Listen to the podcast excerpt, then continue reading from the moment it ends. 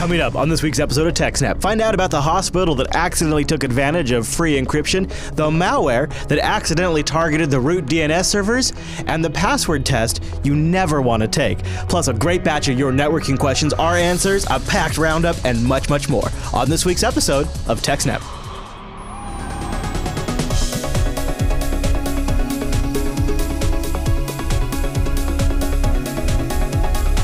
Hi, everyone, and welcome to TechSnap. This is episode 261 of Jupiter Broadcasting's weekly Systems Network and Administration podcast. We stream this episode live on March 31st, 2016. This episode is brought to you by our three fine sponsors DigitalOcean, Ting, and IX Systems. I'll tell you more about those great sponsors as this here show goes on. Our live stream, why, that's powered by the incredible Scale Engine over at scaleengine.com. You should really go check that out. My name is Chris, and joining us every single week is our host, the admin, the tech, and the teacher, Mr. Allan Jude. Hello there, Allan.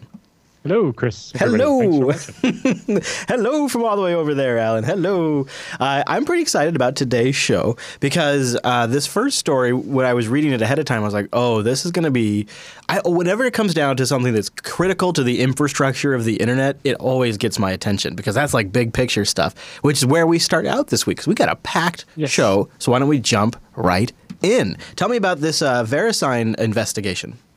Right. So VeriSign uh, runs two of the 13 critical root DNS servers. Uh, and so they were doing investigation into a denial of service attack that happened in November of 2015 that appeared to actually target the root DNS servers. Uh, it didn't really take anything down, although in some smaller regions there was enough attack traffic that it overwhelmed the server in that region. So people had some transient problems there, but it didn't manage to take out any of the big servers. Um, but anyway, they're giving a talk at an upcoming conference detailing their investigation, and they have a, a post up here that we can get some details Yeah. from ahead of that. They uh, they have a. a I'll, I'll roll a little bit of this because they explain a lot in here. So here, I'll hit play. This is a visualization of anomalous traffic sent to a.rootservers.net on November 30th, 2015. VeriSign also operates j.rootservers.net, which received the same type of anomalous traffic. In the window here, you see a large square on the left side subdivided into smaller squares. This is a Hilbert curve representation of the IPv4 address space. The Hilbert curve is a fractal space filling curve and is a very convenient way to visualize IP address space, as first popularized by the XKCD comic. It has the nice property of preserving adjacency at any scale. Here, the labels in each small square show the number of the first IPv4 octet, and if you follow them in order, you get the path of the Hilbert curve. Soon I'll start the data replay, and you'll see some colored dots appear. Each hmm. dot represents 1 slash 16, and the color of the dot indicates how many queries were received with a source address in that slash 16. Blue is low count values, starting at just 1, and red is high counts. Okay. The counts are stored as 8 bit values, so red is 255 or greater. This visualization is often referred to as an IP address heat map. Here we go. So almost instantly we see blue dots filling the left side of the map. This is the first half of the IPv4 address space. Note there are some empty spots. 0 slash 8, Huh. 10 slash 8, Mhm. and 127 slash 8. These are all special or reserved address blocks. It seems likely that the attacker is generating queries with these source addresses. However, these reserved address blocks are filtered out before reaching our servers. The 128 net block stands out as interesting. It is the only slash 8 in the right half of the map to mm-hmm. receive significant traffic. Mm-hmm.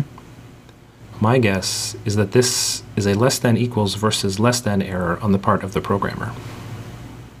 Oh. Like you didn't actually mean to use Resume that the one. playback now and keep your eye on the 2 net block here. Here. Now you see a lot of activity Yeah, it's a happening in little this cut. area. It is quickly being filled with red, Here I can zoom out. indicating at least 255 queries per slash 16. but what's particularly notable is that we're seeing these source addresses essentially in order. It may look sort of wandering and random, but this is the nature of the Hilbert curve. The spoofed sources are being generated more or less sequentially. So when the bad guys were doing the attack, and they were spoofing here- each address in order. Hmm. Through every possible IP address starting at 2.0.0.0. This heat map really makes that very easy to picture. Like, mm-hmm. yeah, that's really neat. GL heat map is what he's using. Yeah, and then uh, if you go further into the video, you can see uh, eventually you can see there's two different groups of, of this botnet going at different speeds. So there's like one's going up in front, and then the second one starts up behind and isn't going as fast, and it goes through all the different stuff. Um, what uh, the other interesting thing was to learn that uh, Randall Munroe from XKCD uh, popularized the best way to actually visualize data about the IP addresses. Hmm. it's like he probably came up with it just for the comic, but it turns out scientifically this is the best way to do it. you know, XKCD is is very influential. It is really something how often XKCD comes up in our coverage. Well, not just ours, but all over the place. And it, it's more that it's just, you know, because it's he's not it's not just a comic. It's based on all the math and science. and it actually makes sense. behind it. yes, exactly. Or you remembered like you remembered like the XKCD color survey. Yes. That was awesome. I uh, I think that's exactly. I think you nailed it. It's because they're they're really clever people running it. Yep. Uh, but yeah, it's it's not clear why a larger set of addresses wasn't used. Like why the whole second half of the net of of the IP space was never used. Although because the attack targeted, uh, so the other thing we didn't talk about yet is that uh, the attack wasn't actually targeted on the root DNS servers. It turned out it was a DNS reflection attack against two domains in China. Oh, Yeah. And just happened to have this negative impact on the root DNS server. oh, oh. That's even Um, that's even in some ways even more fascinating. Yes. Um, and part of the reason they only use the lower IP space is that most of the higher IP, uh, almost all IP space in China comes from the higher half. And that might have been part of the reason.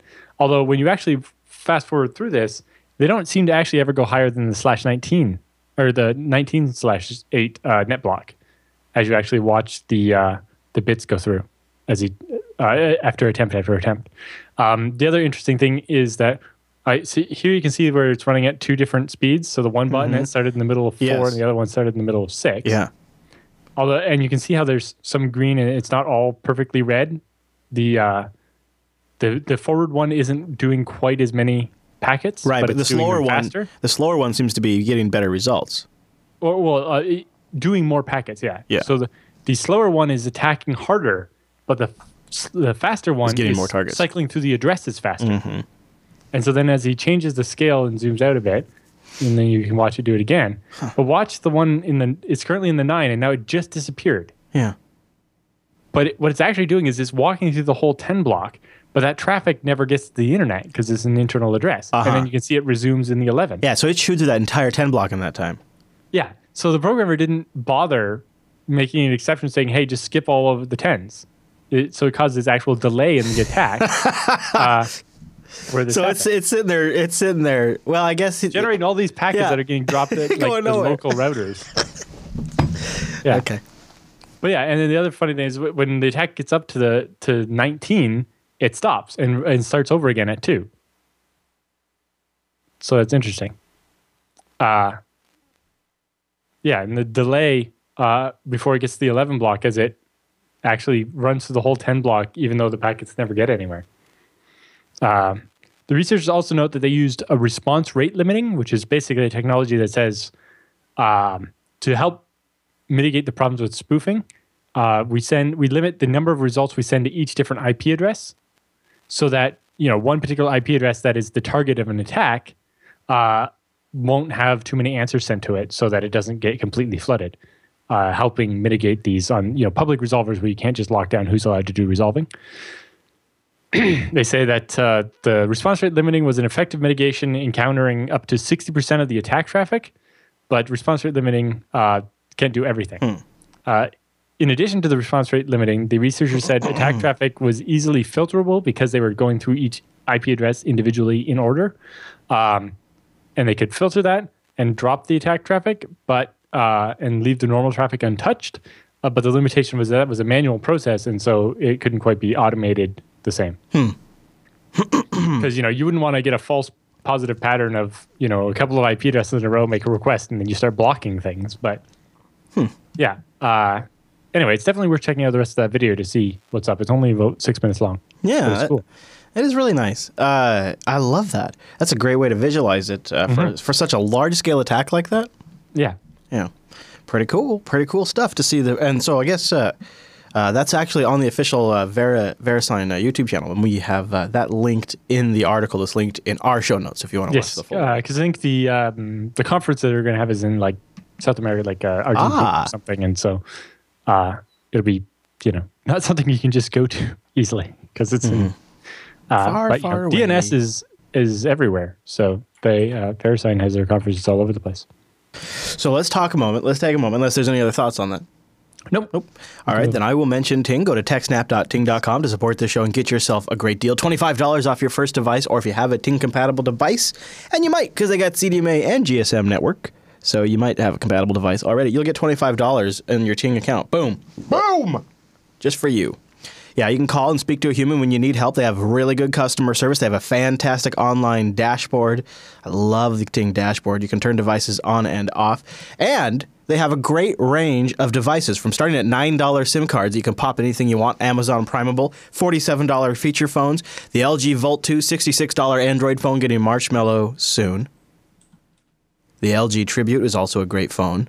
The Alcatel One Touch, the Nexus line, the iPhone line, they have the entire range over at Ting. And you only pay for what you use your minutes, your messages, and your megabytes. They add them all up with your unlocked phone, and that's all you owe. No contract, no early termination. And like I said, you get to choose the network. It's powerful. And check this out they're doing a One Plus 2. Isn't that a funny name? Yeah. They're doing a One Plus Two giveaway. You can find out more on the uh, Ting blog. Uh, they talk about things like the uh, dual SIM design, USB C charger, up to four gigabytes of RAM.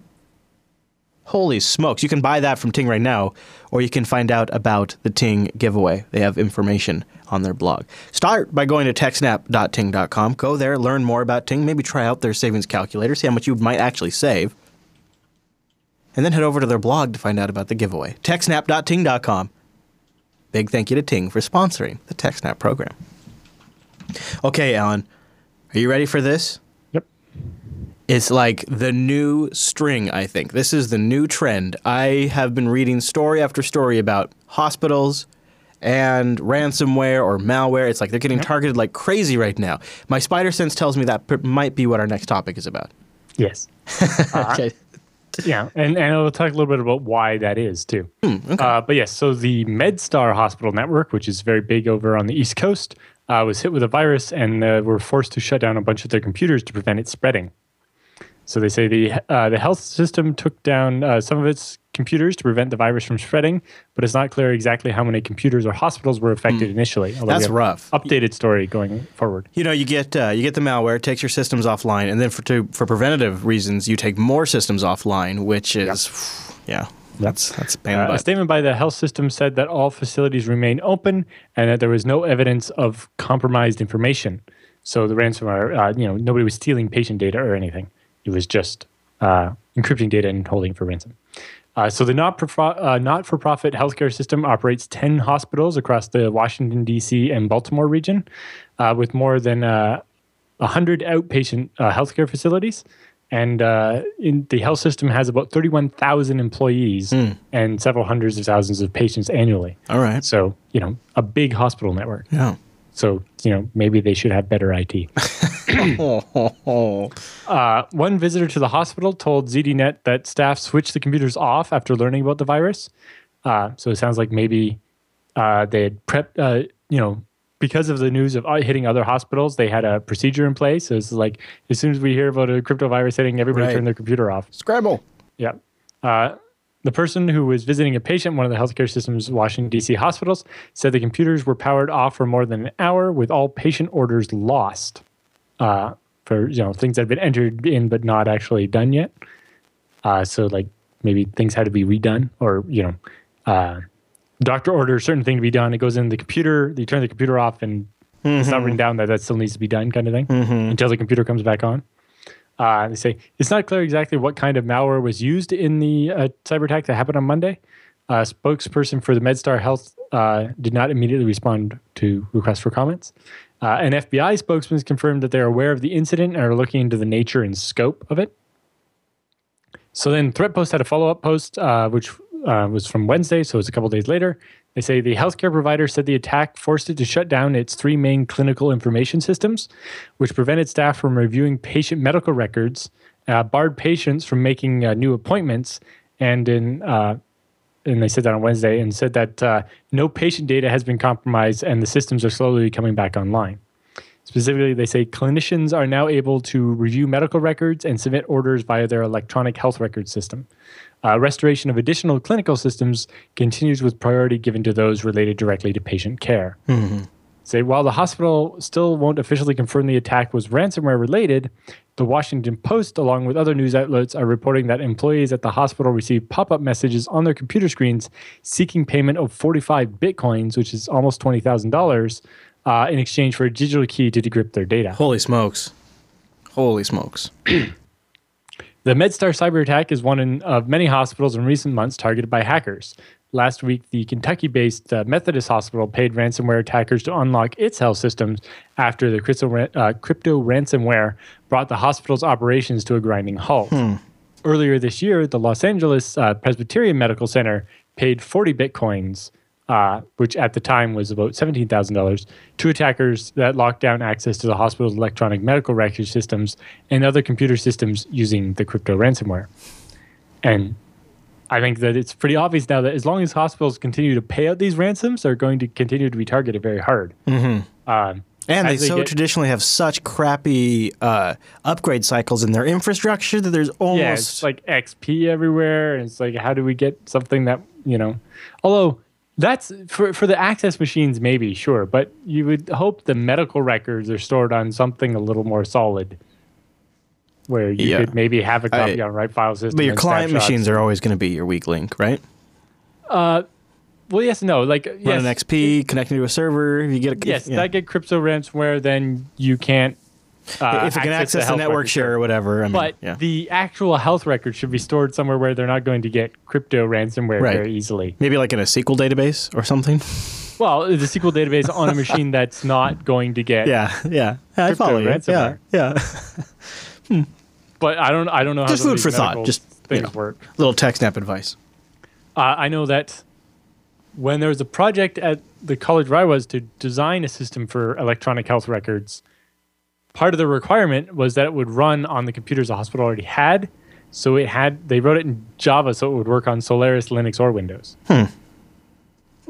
Not that Java is the best solution to anything, but in that particular case, it seemed to make sense. Yeah, well, of course. say uh, medical facilities don't give security the same type of attention that other types of companies do, uh, which is Craig Williams, who's a senior tech leader at uh, Cisco Talos, which is a vulnerability research type place. Um, they are there to heal people and cure the sick. Their first priority is not to take care of their IT environment. As a result, it's likely that hackers have been out there for quite some time and realize that there's a lot of healthcare sites that have a lot of vulnerabilities and are willing to pay if you can ransom them. yeah, that's not. It's not. I don't see be. this slowing down anytime soon. No, and the devices on these networks that these hospitals run, they're in a horrible state. Yep. And uh, you know, so far they're only attacking you know the computers, but you know if they start uh, disabling you know some of the more appliancey type things like the dispensary type stuff can get pretty nasty. Mm-hmm. Mm-hmm. Uh, so speaking of that, ThreatPost has another, uh, and the Computer World have uh, a couple of links here. Uh, 1,418 remotely exploitable flaws in the medical supply system will remain unpatched. That's a lot of flaws. Yeah. Eh, An No attacker biggie. with low skill levels will be able to exploit this, says CERT. Oh, good. So, uh, and then in related news, uh, I saw one here from the Malwarebytes blog, uh, and they picked out a, you know, uh, if you scroll down a little bit to the picture, pick out a particular hospital to pick on. Happens to be the one from my hometown. No. well, not my hometown; is too small to have a hospital, but the closest hospital. Yeah, right. Yeah, the one you go. the to. hospital where I was born and everything. um, so yes, the Norfolk General Hospital has a website where they just have you know information for visitors and so on, right? Uh, and it's a Joomla blog because that's what people use to design websites, right? Mm-hmm. Except for it's a Joomla version five or two point five point six. Whereas Well, uh, what's the most recent version is 3.4.8 and it has a huge number of known vulnerabilities. And somebody went so far as to install the Angler malware kit on it. You know, that's that's some pretty high end malware there. Angler. Yeah, I remember Angler. Yep. That's the Angler exploit kit. they say, like many sites, this injection is conditional and will only appear once for a particular IP address. for instance, when the site administrator often visits the page, they won't end up getting uh, seeing the malware. But when a new person goes to the page first time, drive-by dead malware and their system is compromised. So the obvious targets were obviously, you know, staff going to the website. Maybe there's something there for them. Patients and the families of patients and visitors for those patients, but also students because that that hospital became a teaching facility for the McMaster University uh, Faculty of Health Sciences back in 2009. So you know there could be a, a, a learning management system and a bunch of other stuff like that on the website as well. They say uh, the particular strain of malware dropped here used uh, TeslaCrypt and demands a $500 uh, ransom to recover your files. So while this is ransomware in a hospital, it wasn't actually targeting the hospital, but people that went to the hospital's website. Although it's not clear that it was targeted specifically because it was a hospital or if it was just they infected every old Joomla they could get their hands on. Uh, yeah, right. Which might be the case. Yeah. But yeah, still, uh, pretty crazy. that, one, that one hits a little close to home. Yeah, I, I've been getting a lot of those on this show, so it's only fair. It's only time. It, it, it is. I think it's your turn. Yeah. Uh, okay. Well, then uh, let's take a moment, and uh, you know what? Let's roll up our sleeves. Come on, Allan. We got to. Wait, you you you don't have sleeves, do you? All right. Well, I'm going to roll up my sleeves right here, right now, and I'm going to talk about getting work done with IX Systems. There you go. IXsystems.com/techsnap. They are going to build a system for you for your ultimate workload, and I I mean every kind of system you can imagine, from something that could be running on like an Intel Atom processor, all the way up to the big boys with tons of cores and lots of disk space and more RAM than I can imagine. Do you, want, do you want an E3? Do you want an E3 with a video card? Do you Oh, want yeah. E5? Yeah, do you want yes, yes, two E5s? yes, Do you want yes. four E5s? Okay, Would you like okay. some E7s? Yeah. And you know what's great about IX is uh, they not only have the experience to really actually know how to build this for you in a way that's going to be sustainable and work great, but they do burn-in testing. They're going to ship Yes, it. They're going to have burn in testing. Well, yeah, So I actually, it actually found a problem this time. oh, really? So I had, I had a server they were building for me, uh, the last one of these uh, video servers. yes. Uh, yes. And during the burn-in testing, one of the hard drives failed. Because you know, as as Google's research has shown, if a Yes. hard drive's going to fail, It's when it does. like most of the time, it's within the first 24 hours or so. Mm-hmm. Well, that's why IX burns in your server for three days first, and they're like, "Oh, yep, yep, we had to replace Yeah. the drive in that one for you." yeah. Yeah. It's like, I- well, I'm very glad I didn't get that machine shipped all the way to a data center, paid to get it all racked, Yeah. turned it on. Yeah. A couple hours later, Yeah. hard drive's dead. It's like, now I have to pay somebody to pull that hard drive out and ship it back to IX. and- and You know, I, I, the thing is, Allan, is IX has been in this game long enough where they figured out all those little rough edges and they just smooth them out uh, in, in in every aspect of it, and that's that's why I think that is maybe was the, the- other thing is because they're going to ship the server directly to the data center for me, Yeah. which is not in the same country as me. exactly. Um, they they will go so far. You know, when you order their server, you get this little worksheet, and you Yeah. fill out.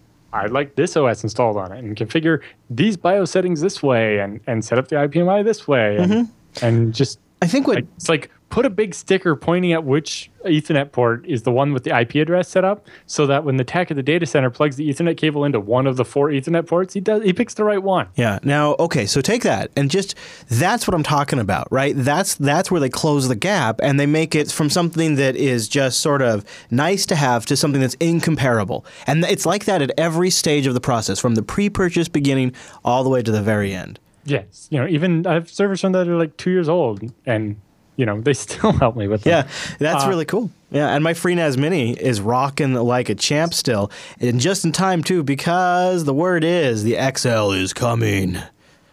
I'm really excited. I'm really excited. I'm going. I know you know the details, and you won't tell me yet because we're recording. It's embargoed. I can't talk about it.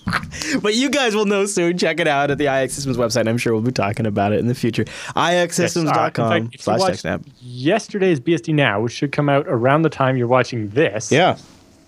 Or yesterday, maybe even because it's pre- it won't be pre-recorded though. So yes, it'll come out at the time you're watching this. It might be maybe would have some information. Maybe, maybe, maybe you would have the exact information you might be wanting to know. IXsystems.com slash TechSnap. Thanks, IX, for sponsoring the TechSnap program. Okay, so I, you know, speaking of close to home, isn't this next story also kind of at least in your country, from Yeah. your country? Uh, where is the uh, C- oh CNBC? I read that as uh, the uh, Canadian. br- CB yeah, no, so it wasn't nope. CBS. Damn it! I thought I had you for two stories this week. nope, Back nope. to the states we go. This is an embarrassment, Allan. Tell us what happened. So uh, CNBC did a little post uh, about uh, Apple and the construction of secure passwords. It was called originally. Uh, right in and the they hype. had a little box where you type in your password and it tells you how long it would take to crack. Oh, jeez. Along with the problem that their math was bogus and it would tell you a really long time for passwords that were not all that complex. Turns out, A, the site is over HTTP, not HTTPS, which makes perfect sense for a news site because you don't normally submit anything secure to it. But it was that. And it looked like it was submitting it as a get variable too. so it would go in the URL. No. Then it would be in the refer string. No. Uh, so yeah, so you're submitting your password in plain text to the CNBC website, which is a bad idea. But because of the way they did it, it was in the refer. So then it also got sent to DoubleClick, Scorecard Research, uh, something hosted on Amazon AWS. It's unclear what it was. Uh, the widgets on the site, like Facebook and Gigya. And Oh, no, no, uh, no. Every every ad and everything else on the website got a copy of your password sent to it for each time you type in your password. Plus, if you're at uh, if you're behind like a proxy server or something at your company, Yep, that too. Uh, worse, it was originally it's very early in the page before they got some complaints. It, they were saving all the passwords submitted into a Google spreadsheet. No, Probably to do Allan. a follow-up story No, about it, Allan. saying, "Oh, you know, this many people put the password like one two three four five or whatever, right?" But yes, uh, it looks like originally they The were submitting them to a Google spreadsheet. Yeah. So, yeah. So if you were actually trying to build a tool like this, maybe use JavaScript and process the password on the user's browser so, and not actually submit it over the network to anything. Because, yeah, do it on the user device, never transmit the password. Of course, the user should never type their password into some random website. This is the definition of phishing. CNBC just phished your password from you. Yeah, here it a news right here. article. This- and um, no passwords are being stored. So that was after they changed that was the. after they removed the uh, Google Doc thing. wow. But yes, uh, you just gave your password to CNBC, who knows maybe your email address from something, and um, you know how long is it going to take somebody to guess that you use that same password for your email, or like look at the pattern and see that oh you put CNBC at the end of your password because that's the website it was. Well, I'll just switch that to Gmail, and oh, yep, that's your password for Gmail. Just terrible things like that. Uh, so yeah, the page has since been removed from their website. Yeah, I Uh, noticed. for a while, it still came up in the search results on their site, but then was a 404 anyway. Oh, brilliant! But Just you know, brilliant. proof that it used to actually be there. but um, yeah, PC World has some extra coverage on it, but it's just nobody should ever type their password into not that website. Obviously, you have a different password for each website. um, this is, I mean, not really related, but it's kind of, it is kind of also additionally funny when you consider now that Comcast owns NBC. So uh, Comcast, you think, would be out there educating their subsidiaries about the importance of passwords and privacy and keeping Yeah, them well, secret. You know, some some junior you know internet correspondent for CNBC thought this would be a great idea. exactly. I, I'm trying to think like there are sites that you know. I mean, so one point you made that I might I, I don't know. I mean, you said you know do this with JavaScript, but essentially don't enter your password into sites. What about like sites that check, you know?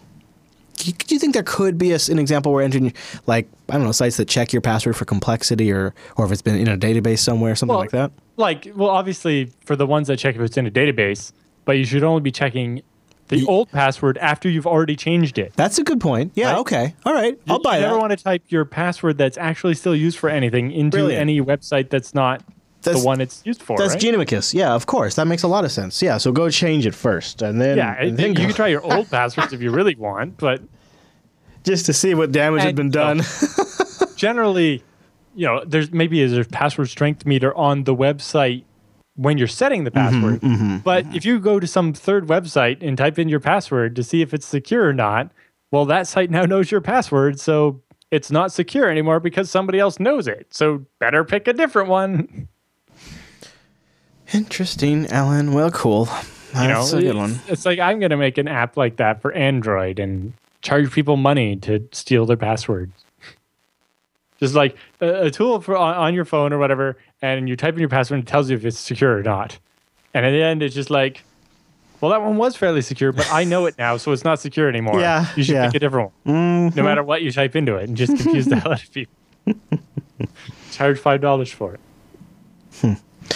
That is an embarrassment. And it's funny because when I saw it in the doc, I thought, oh, those Canadian broadcasters. Nope. No. I forget what the C in that one stands for. And you know, it's also uh, uh, for, it's the it's their financial stuff. It's like their. so I don't uh, know where the C comes from. mm, anybody in the chat room No. We should. We, and the political one is MSNBC, but that was because Yeah. originally it was a partnership with Microsoft. yes, yes. I don't know if that's still actually a partnership. I don't think so. But uh, I don't know where the C for, you know, You know I guess would probably have the wrong connotation, right? in the in the traditional sense of it being a phishing attack too, which I just find this to be kind of funny too, is they were trendjacking. Right, they were trendjacking the FBI iPhone story to get people to be interested in their story, Yep. which is something else a phishing scam would do. just so perfect. They're so they're so. I, I don't want I don't want I don't want to be mean, but they were really not thinking this through. Uh, okay, any other thoughts on that story, Allan? Nope. All right, well, then I will mention DigitalOcean and use our promo code SNAPOcean, one word lowercase, over there to get yourself a $10 credit. DigitalOcean is a simple cloud hosting provider dedicated to offering the most intuitive and easy way for you to spin up your own cloud server. You can get started in less than 55 seconds, and pricing starts at $5 a month. For $5 a month, you're going to get 512 megabytes of RAM. That's right. They got all SSDs, so you're going to get a 20 gigabyte SSD. Oh, oh, oh. And, ooh, get this, a terabyte. I said a terabyte.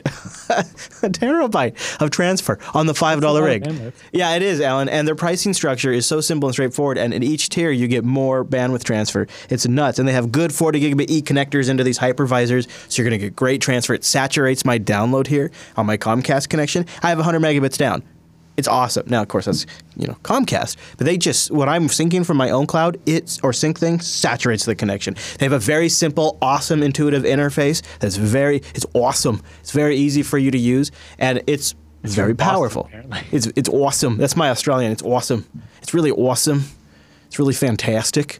Uh, and they have a great, straightforward API you can take advantage of with lots of nice tools already built around. So use our promo code SNAPOcean and go spin up a rig right now. Here's an example of some tools, too. How about this one? DOCTL, the command line interface to Little DigitalOcean. command line tool to use the API to do stuff. Yeah, exactly. They're using their uh, version two of their API, and uh, so they have it themselves. Look at that. This is so cool.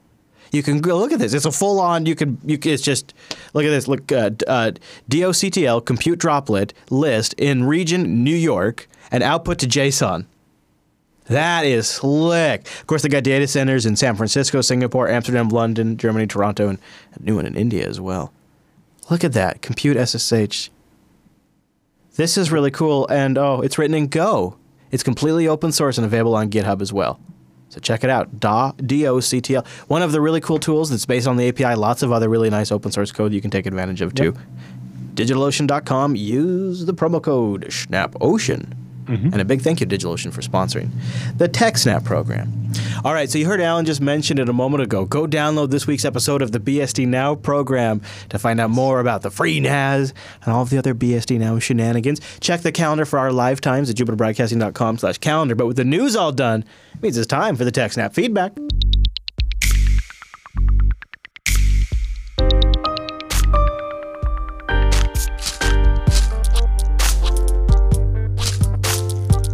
Thanks for sending your emails to techsnap at jupiterbroadcasting.com or popping that contact link at the top of our website, or even better, a thread in that subreddit over at techsnap.reddit.com. Ryan's got our first email again this week. Hey, look at that, Ryan. Thank you very much for emailing in with some more great questions.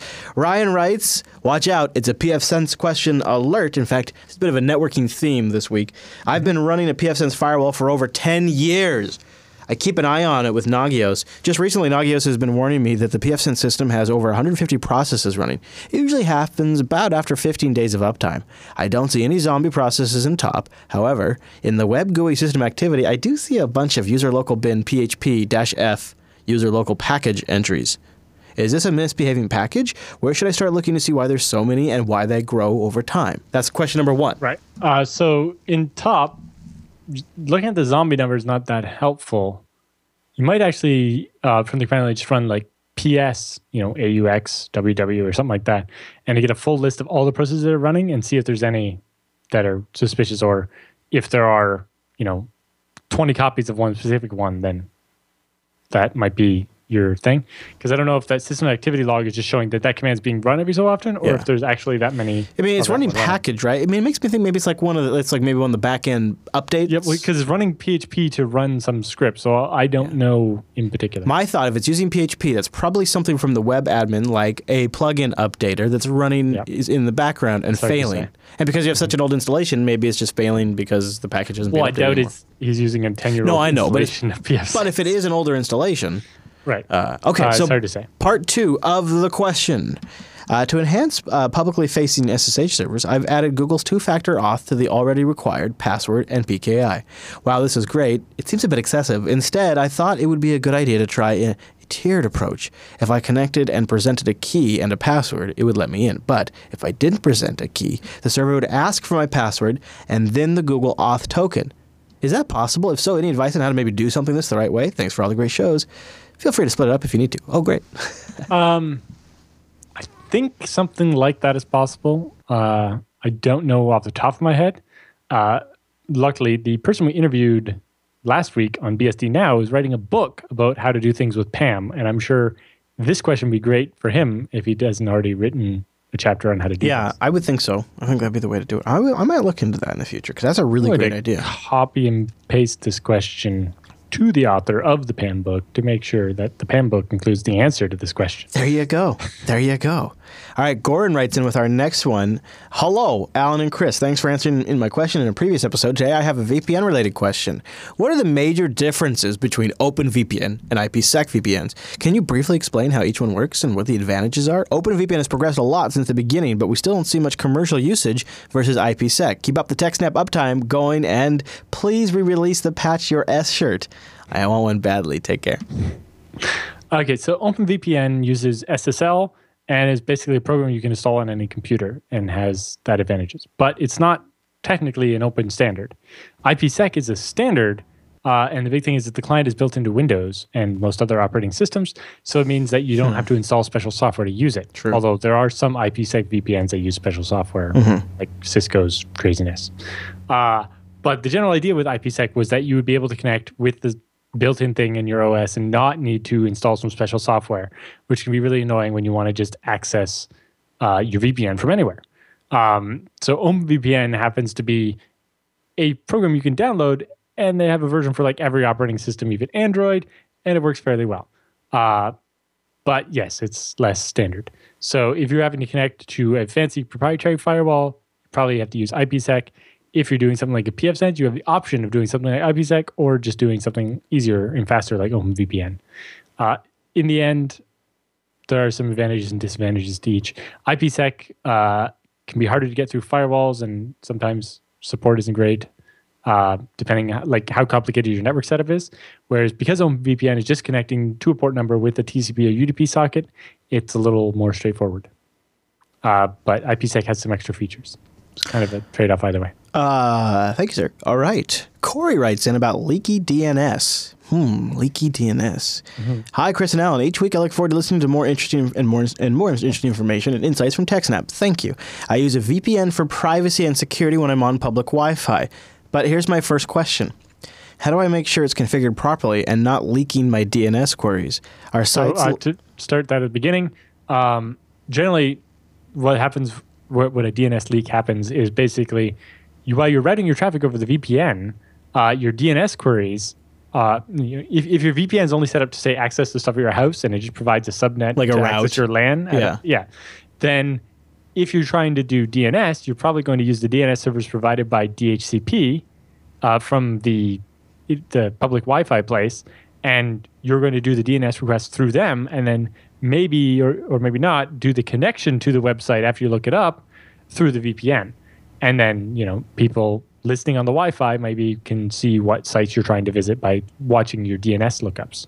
So then there's sites like IP Leak and DNS uh, Leak Test that can help you try to determine that. Yeah, so the really They're not 100%, but they're probably a good enough indication. The second part of his question you kind of just answered. So if my DNS is not properly routed over the VPN, can't Wi-Fi administrators and ISPs essentially man and middle me, or at least see where I'm going, even So when the if you VPN's have connected? HTTP sessions, then yes, they could do man in the middle. That's the whole point of HTTPS is to detect that situation and give you a big scary warning instead of a now, if his VPN is sort of like the Set as default his gateway, default gateway, and he doesn't have it set up any uh, other the other stuff, then he should be okay. The problem, with- obviously, when you when your default gateway becomes the VPN, how does your machine, your v, the VPN running on your machine, find the, DNS, uh, the DNS address route? of the yeah, Well, no, the route to your house uh, to the to the VPN endpoint right. right? If if it, if it needs to use the internet to get to your VPN server, and you just switch all your routing to go via the VPN, then the packet is going to the VPN software, and then it tries to route to your house, and yeah, I think his core question is how does he know he's safe and not leaking? And, and do you think those websites would be sufficient? they should be.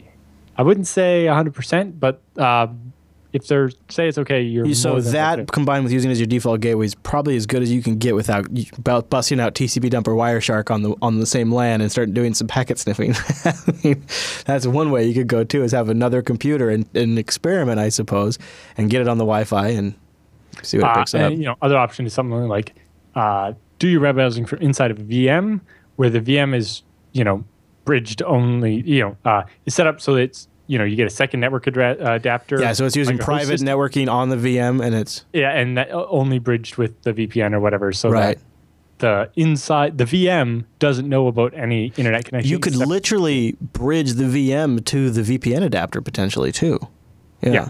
And then Yeah, I see what the you're saying. only internet connection that the VM sees is the VPN. Yeah. And it can be, although you you know, you also have to worry about what DNS server you're using on the other side of the VPN. Yeah. Yeah, but if you're worried about the LAN, that would be a Yeah. that would be a pretty solid solution. If you're mostly worried about the Wi-Fi at yeah. Starbucks, Yeah. then you probably don't need to be so much. But Yeah, you're probably just fine with a straight up. if, if websites you're going to are HTTPS, then the man in the middle is less of an issue. There you go. So uh, that was a great set of questions, you guys. Thank you very much for sending them into the show. We'd love to get your questions out there. So go to jupiterbroadcasting.com slash contact and choose TechSnap from the drop down and send in your questions or email them directly in TechSnap at jupiterbroadcasting.com. Storage, networking, security, servers, all that kind of stuff, plus your war stories, anything out in the field out there. We'd love to hear about it as well. Send them all in over there at TechSnap at jupiterbroadcasting.com. Sorry, But that's with, that's all right. With the feedback all done, that means it's time for the TechSnap Roundup.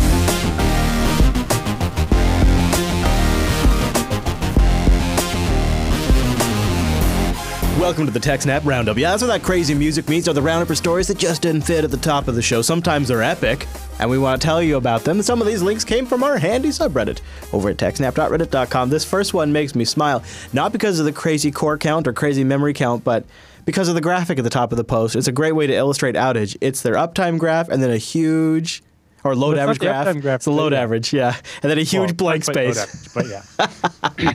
so this is an article from the CSC IT Center for Science Yeah. in Finland, and they have a supercomputer there. And the in the kind of green bars in your graph, that's how many cores are online in their supercomputer cluster. And uh, the top of that graph, where they pretty much always are, is uh, just shy of forty-one thousand cores. Forty-one thousand, Allan. Cores. Yeah, and then the uh, the red line is their capacity. And you can see that all went offline for a little bit. there. Yeah, sure did. Yeah, sure Of course, it was all uh, because of the file system. Uh, Oh, so yeah, really? About a month ago, the CSC's high performance computer services suffered the largest unplanned outage it's had in a very long time. And they had to manually recover 1.7 petabytes of files No. made up of 850 million files. yeah, something went very, very wrong with their Lustre uh, distributed file system. Lustre. Okay. All right. uh, and there was some problem. And FSCK fixed most of it, but couldn't fix a couple things, and they kept trying. And then there was a, a bogus I know that was crashing their Linux Oh kernel, jeez. and Oh jeez. so they were just like, "All right, what we're gonna do is we're gonna make a fresh file system and just move the files over." And uh, uh, if you scroll down a lot, Mm-hmm. uh, you can see there's uh, a the chart here. white and red graph Yeah. yeah. So you can see they were copying the files. and It was going very well. Things were going very fast. you can see it going up sharply. Yes. And then they hit the first user who had millions and millions of tiny files, and the performance just went. And all of a sudden, it was going to take weeks uh, to finish the copying operations Man, that's a bummer. because the disk they had, they got maybe 3,000 IOPS total. And rest- the restoration process required six IOPS per file. With 850 million files, that was going to take a long time. yes. So then they tried a bunch of other things, you know, faster RAID arrays and different disks, and they had like a DataWarp SSD node, and they tried to use that. And eventually, they decided, let's try a RAM disk because that'll be super fast. Sure. We need But speed. the most amount of RAM they have in any one system is 1.5 terabytes. Oh, and they needed all? at least three terabytes of space. oh, yeah. Uh, so they exported the RAM disk over iSCSI and then created a RAID array Yes. No. that is a hilarious concept to me. A RAM disk over ice cream. And I bet people do that all the time. And I've never even thought of that. Uh, but they got well over 20,000 IOPS, uh, which, you know, over the network makes sense. But, you know, I, I know NVMe devices can do a lot more than that. But they're also not three terabytes in size, right? Um, so they had that and they uh, managed to get their files recovered. wow, Allan. They, they cover the whole thing. Uh, part of the problem was that, uh, as you might expect, they have this slash WRK, which is short for work. Yeah, sure. So there's this little work directory, and people are supposed to only keep temporary files in there. Mm-hmm. Yeah, just and toss it their, in their, there. their documentation and SLA say that that directory can just go away randomly at any time. Could get deleted. Yeah, everybody's had one of They those. don't, they don't worry about backing it up or whatever. Well, it turns out everybody keeps all their important files there, Yeah.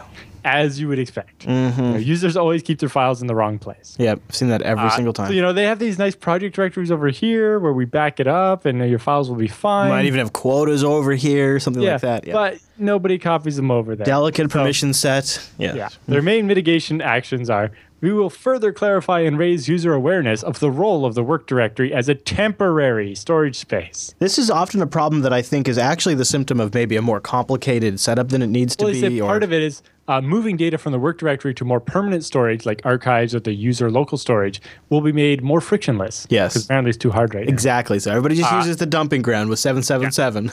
and then the other one was that apparently it wasn't as fast as they were expecting. When some of the copying operations they were seeing were doing like 800 uh, megabits per second, but they have a 10 gigabit network infrastructure. So they were like, why are we not using many gigabits here? They say uh, the recovery actions are documented and modifications to disaster recovery plans have been made so that a similar future issue can be dealt with much faster and better. And they say the next procurement and long term development plans will be taken into account uh, the user needs for reliable storage. So maybe they actually don't have enough storage that's all set up to be reliable, and they have all the scratch space, and people are just using it because there isn't enough permanent storage. Uh, they also considered, um, you know, currently we're self-supporting our Lustre FS, but we could buy commercial support from Intel. But doing that requires switching from the. I, they don't say which version of Linux they're using, but they would have to switch to Intel Enterprise uh, version of Lustre, and doing that in the middle of the life cycle of their system is just too much work. And they're actually glad that they've now developed all this in-house expertise by dealing with this particular issue. True. That is a that is a genuine upshot. Uh, but they're looking in ways, uh, better ways to monitor for data corruption, so they can detect this sooner and maybe deal with it. Uh, they're also looking at file system policy and architecture, like maybe the work directory will actually be sharded and split out, so that it, if there's corruption, only affects a portion of it instead of all of it. Although you know, if you have a giant file and you only corrupt part of it, probably lost all of it, really, right? Uh, but yeah, the CSC will always uh, will frequently remind customers in user guides and training material that slash WRK is not guaranteed and can be erased without notice. They're going to add this to the message of the day every time you log in. They should just do it. They should just do it every Yep. 30 days. Exactly.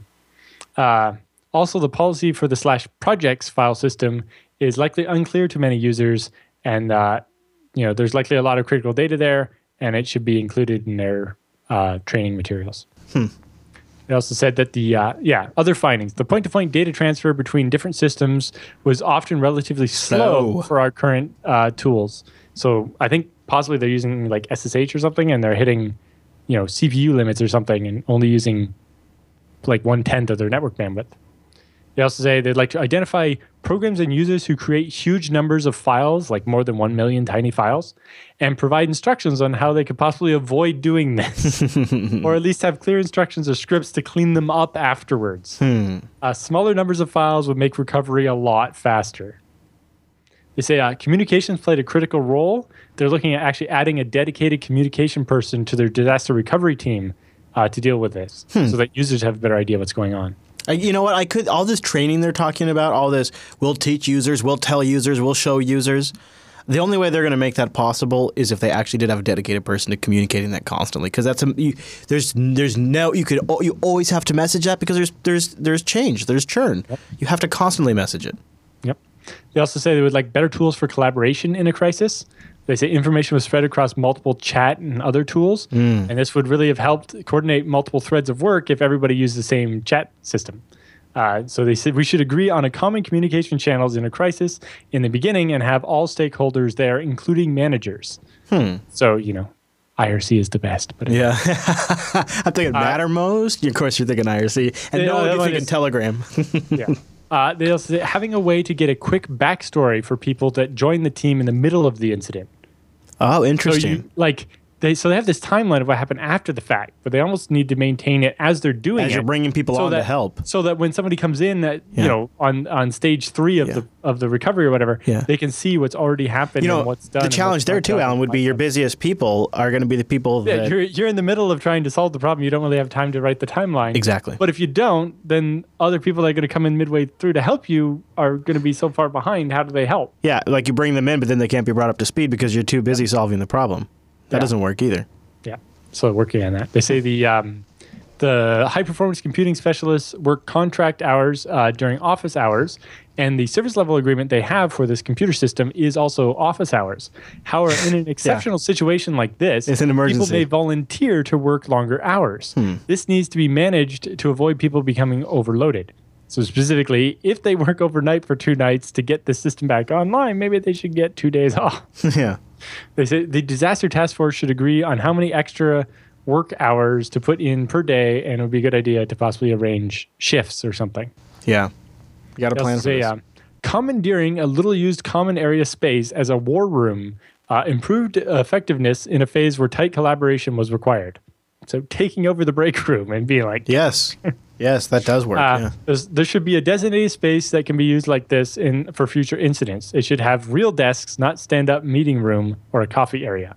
So yes, not the break room maybe, but you know, a real place where people can sit comfortably and work on something for four hours or more. Uh, you know, th- that space doesn't have to be dedicated to it, but it needs to be such that you know, there's an emergency. Sorry, your meeting is canceled. We're taking over the room to fix the computer. Uh, also, they want to improve their monitoring, like monitoring the percentage of free inodes and so on. And they'd like to also to automate their in-memory file system they invented to solve this. Uh, they think it might also be useful for some of the like grand challenges customers they have, um, and uh, could also be uh, started as a at any time and as a low-cost safety net versus upgrading their MDS server or having dedicated hardware for it.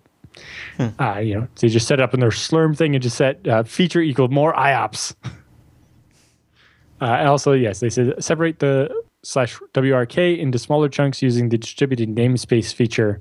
Uh, but for that, they'd have to upgrade to Lustre 2.8, uh, and they need uh, need to be planned at least six months in advance to do that. Hmm. Yeah, that's an interesting bit of uh, uh, insight into their internal uh, politics. Sticks. Yeah. Uh, you know, it's a big infrastructure. That six months is that's not unheard. And there's a lot of important science and you know, Yes, yes. lots of people using this computer. They have 41,000 cores. Yeah, actually, in that regard, pretty incredible that they even consider it. Let alone that the window's six months. Sure. Okay, Allan. Let's shift gears, Major here, and let's talk about Let's get back to roundup speed. yeah roundup speed. Back up. Uh, we'll pick up speed with Mattel versus Chinese cyber thieves. What's this about? Yes. So uh, Mattel got hit with the fake CEO scam. Mm. So finance officer gets an email claiming to be from the CEO saying, "Hey, we have this new vendor in China. We need to pay them. Could you set it up?"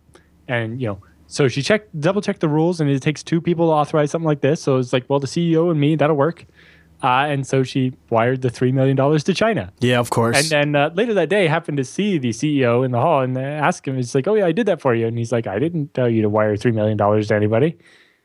And it was like, oh. Uh oh. Uh, luckily, it happened to be a bank holiday for Chinese Labor Day uh, the day after when the money arrived in China. So, uh, with some swift action, uh, Mattel was able to arrange to have the Chinese police show up at the bank when it opened the next day and freeze the account before the bad guys could get the money out of it.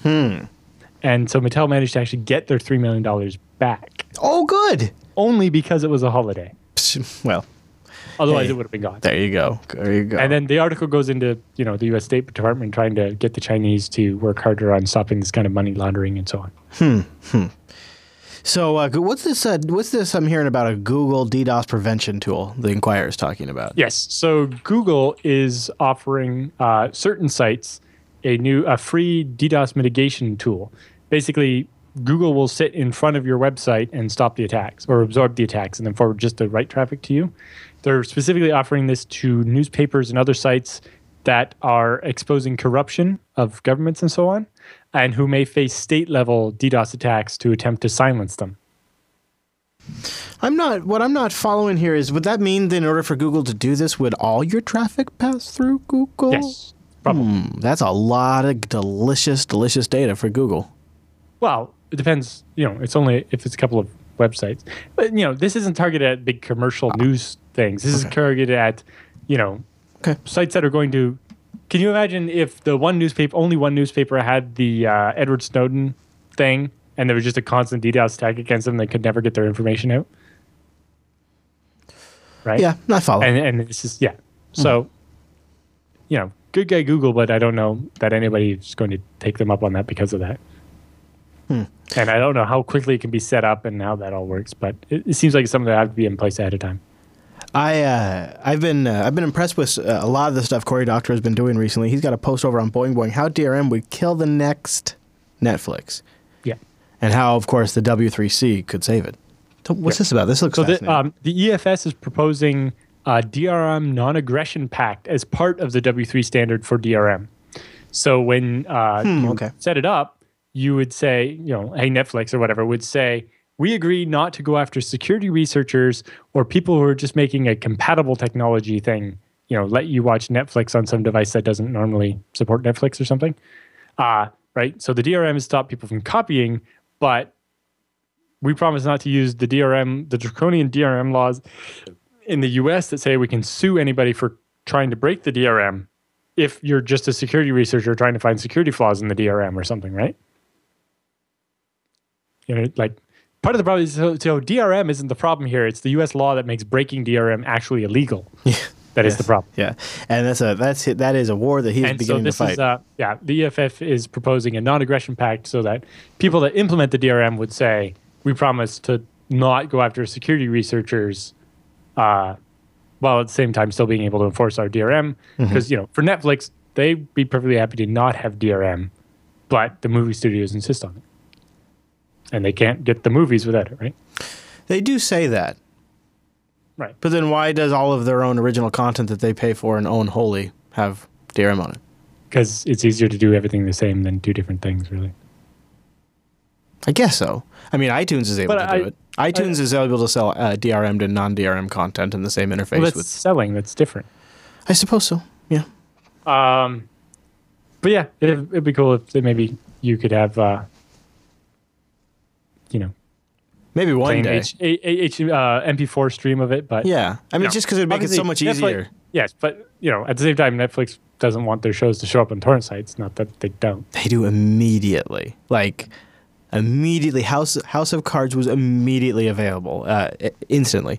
Uh, okay, so Google has an engineer who has been going through the USB-C cords and chargers and whatnot on Amazon and trying them out on his USB-C like Nexus and Pixel devices, and he's actually made a dent. Amazon is updating some policies regarding USB Type C cables because there's been so many. In fact, uh, this guy fried one of his devices with one of these Yeah, USB-C. uh, so many cheap knockoff Yes. cables that are not done correctly and can damage your device. You know, and I have been tempted to pick up a device that uses USB C a few times, and I'm glad I didn't go through this phase of a new standard like this. And Mm. it's interesting that USB C has been struck in with this. Uh, I'm surprised for. It- well, they, they find a standard, but it doesn't mean that anybody follows it.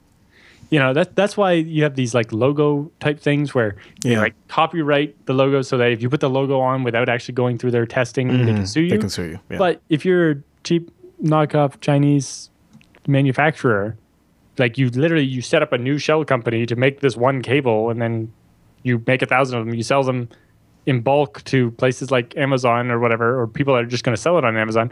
Then you take the money and you go out of business, and then you start another one, right? You don't care if the cable is good or not. Uh, actually, something similar happened to IX. Uh, they, you know, the have you seen their universal charger things they give out at conferences? uh, yes, yeah, the green one. Ah, well, I had a blue one, but anyway. Oh, okay. Um, one of the iPod connectors doesn't actually fit an iPod. It won't actually The go in. 30 pin one? The, yeah, I don't yeah. remember which one. Yeah, because I know it has a 30. I'm like, wow, how quaint. It has a 30 pin connector on there. But no, I don't think it's that one. It's it's like a newer one. One of the newer ones doesn't actually fit because cheap Chinese design. Well, there you go. There you And go. they're like, yeah, that kind of sucks. We bought a lot of them. Yeah, Yeah, they're they're fun. You know what? But you know what does work is the different USB sizes. So that's nice. Yep. Uh, you know, usually on Like, this show, hey, screw you, Apple guys. Anyway, yeah. Well, they don't have to charge as much as it turns out. Hey, we often talk my about Android lasts a lot longer than anybody's iPhone. we often talk about uh, Trend Micro on the show in terms of their research. Yes, But this time, well, somebody's been doing some research. but Google. yeah, yes. Google's been on a very good tirade against AV vendors and I love it. Crap It them. feels good. It does, doesn't it? That's I'm like, go yeah, for so it. this one I think is a Chrome plugin or something from Trend Micro called Trend Micro Maximum Security. Must be good. Um, and it turns out it exposes a debugging port that anybody can connect to, and the proof of concept will cause it to launch calculator. Calc.exe. Yeah. Yeah. Wow. And uh, yeah, so luckily, uh, Trend Micro very quickly had a, a mitigation for it, although it was pretty funny.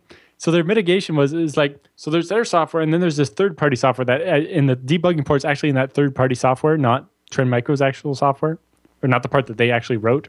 They just licensed anyway. So they're like, what our program will do was listen on the port first, so that when the third party program tries to launch and listen on this port, it won't be able to. And then we can close the port in our program. Why do they need it to begin with? Well, they don't, but they can't.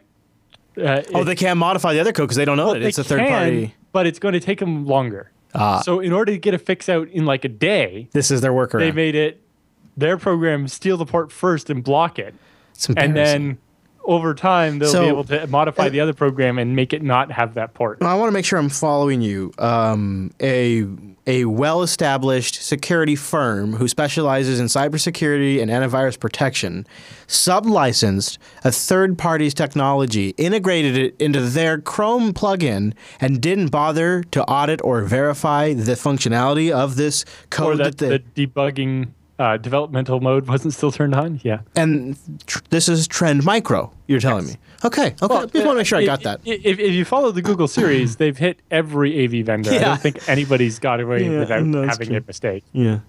It's Um, like you know, just because they sell antivirus doesn't mean they don't make the same mistakes everybody else does. Right. Yeah. Yeah. And uh, speaking of scammers, uh, the U.S. federal courts are warning of aggressive scammers. Yes. They're not talking So about Trend Micro. actually, this one is like a real world scam. So they like Chopper has uh, dressed as like fake U.S. marshals, being like, "Hey, you uh, missed your jury duty, so uh, you're going to jail unless you pay us this big fine," and just getting money from people. Bop, bop, bop, bop, bop. That's all it takes, everybody. Hmm. I have for this. Yeah. Definitely, we're checking out if you see something like this. Problem solved. Okay, back to Trend Micro, Allan. Back to Trend Micro. Let me get that door for you. A Actual remote. research. What's that? This Yes. one's research, though. Yeah, that's right. Your remote root vulnerability in their uh, door controllers. Yeah, HID makes these door controllers. Okay, So okay. uh, these are like you see these at like colleges Sure. and airports and hospitals. You know, the little card reader Yeah, yeah. you tap the card against and unlocks the door. Yep. So there's two parts. There's the card reader that decides, and then it sends a command to the door thing that unlocks the door and opens it or whatever. Well, the newer versions of these are networked so that the guy in the security office can remotely open a door or something, right? Like uh, when I was teaching um, my very first week there, I didn't have my own access card yet because they were still making it, and so uh, guy from the security office would have to come down and unlock the door for me. Now they got it so they can do that from their desk. Great, right? except for it means somebody else who, if, if, that's not VLANed off properly and somebody else gets on the network, they can make any door just open. Absolutely. and close and Yeah. shut and lock and can lock people inside and Yeah. all kinds of stuff. Yeah. Uh, so yeah, great research on that. I bet that's a common problem at hotels too. Knowing what I now know about hotel networks, having seen a few of them. yeah. Uh, okay, so what, what's going on in Romania? Romania is jailing an ex-minister over Microsoft licenses. Like, Yes. So what happened was they made it. Uh, Microsoft offered Romania a deal. yeah, okay. We'll give you forty-seven percent off oh. of all your licenses for if you use only Microsoft Office at all your schools and public institutions for the next five years. Hmm. I guess. LibreOffice must have been too expensive. So the minister who set up the deal embezzled the entire discount, and the government paid the full price, and he just kept forty-seven percent of the money. That is, that's. You He know just what? Kept the discount a secret and kept the cash. I bet he's not the first guy to cook that one up. That's that's guy. I bet that's yeah. a thing. So uh, him and like four other people have uh, going to jail and being fined like ten million dollars apiece. Hmm. Meanwhile, you buy an app from the App Store for 99 cents. So, there you have it. Sidestepper allows for a man in the middle between iOS devices and the uh, MDM tool, which is the uh, management tool. Yeah, it's the management tool for enterprises. So that if you have a big company and you issue everybody in your company iPhones, then you're goof. But uh, it provides you tools so that you can push software on them and and f- lock down what they can do on the phone and stuff. Yeah. But has lots of holes as we've seen uh, previously. You know, with things like Xcode Ghost and Yeah, if you can jump. I so mean, you'd have, would you have to be. Wow, you'd have to be on the same network, though, as the MDM server to Uh, do that, not right? necessarily. Oh, no, I guess could not. No. one. Yeah, too. and I guess once it's set up and connected to the server, you, you you're managed.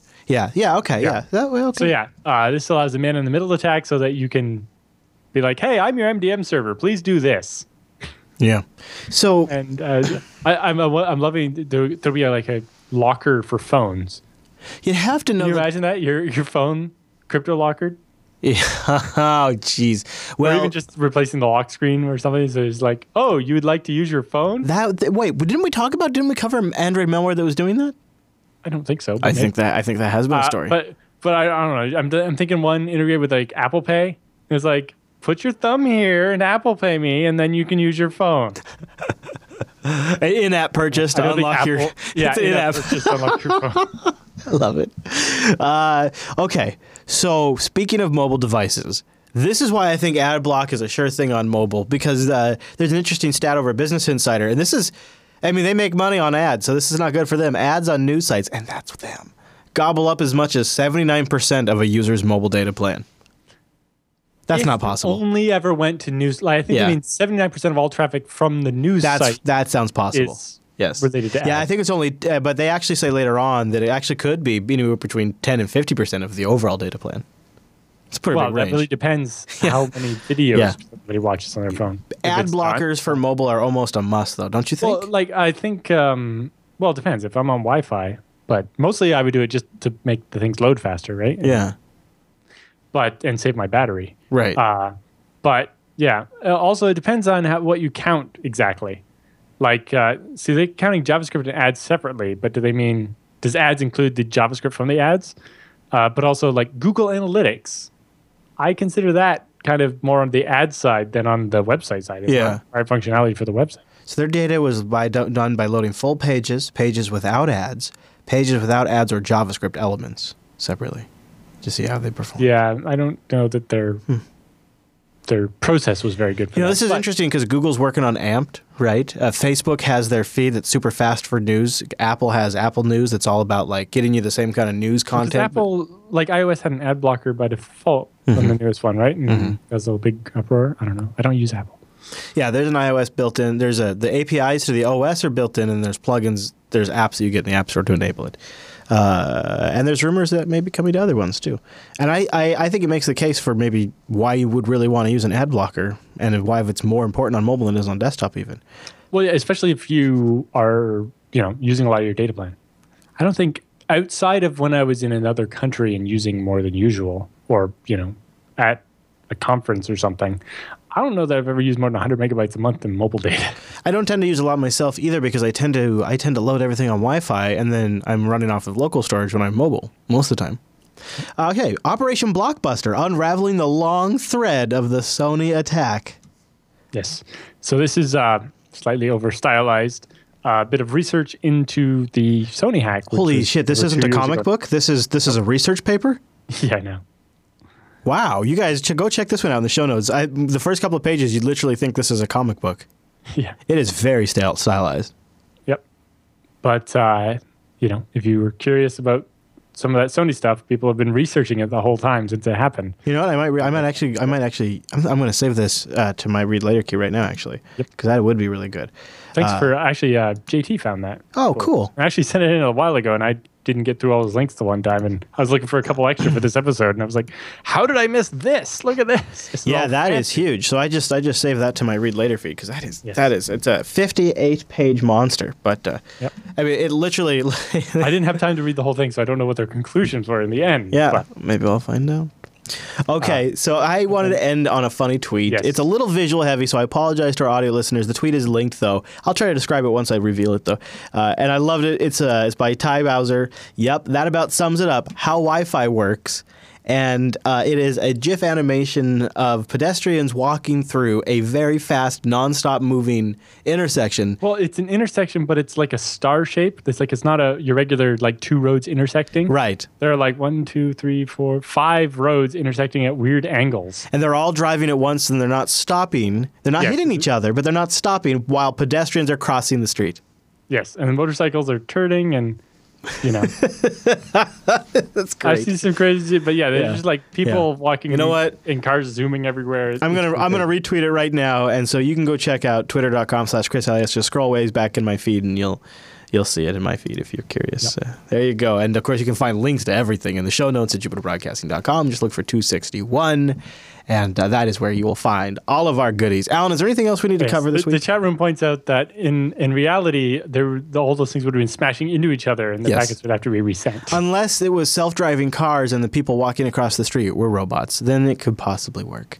right, but if it was supposed to be Wi-Fi, then Oh, oh. signals would be crashing into each Yes, other. yes. But you wouldn't die; you would just Right. respawn and try to send Right, it yeah. yes, over and over. Um, all right, so I think that is the end of the business. Hey, Allan, Somebody you know we, like a Frogger of packets trying to get through as other packets are zoom. we should mention we want people to join us uh, for the 14th a little early at uh, 11 a.m. Pacific, which is Uh, that'll be 2 p.m. Eastern, so that'll be 1600 UTC. yeah, we're gonna be doing another double. It's cray cray, you guys, uh, and so we need your emails. that's 1800 UTC. Yes, Yes. 1800 UTC. So we definitely need your email. So please do send those in your questions. We definitely need those. And also, I invite you to hang out. It's a lot of live show because it's not just the shows themselves that you watch on the download, but all the stuff in between when we're switching between shows, all the shenanigans while we rush to prepare, all that kind of stuff. Except for this week. Holy smokes. Super Yeah, uh, I had I had uh, some free time after BSD now wow. because uh, I was working on getting my internet. Uh, uh, so, as part of the ScaleEngine upgrades, we Yeah. had to change out the switch at the Meet Me room in the data center that connects all of our different uplink uh, bandwidth providers, and happens to be also where the connection from my house gets linked up.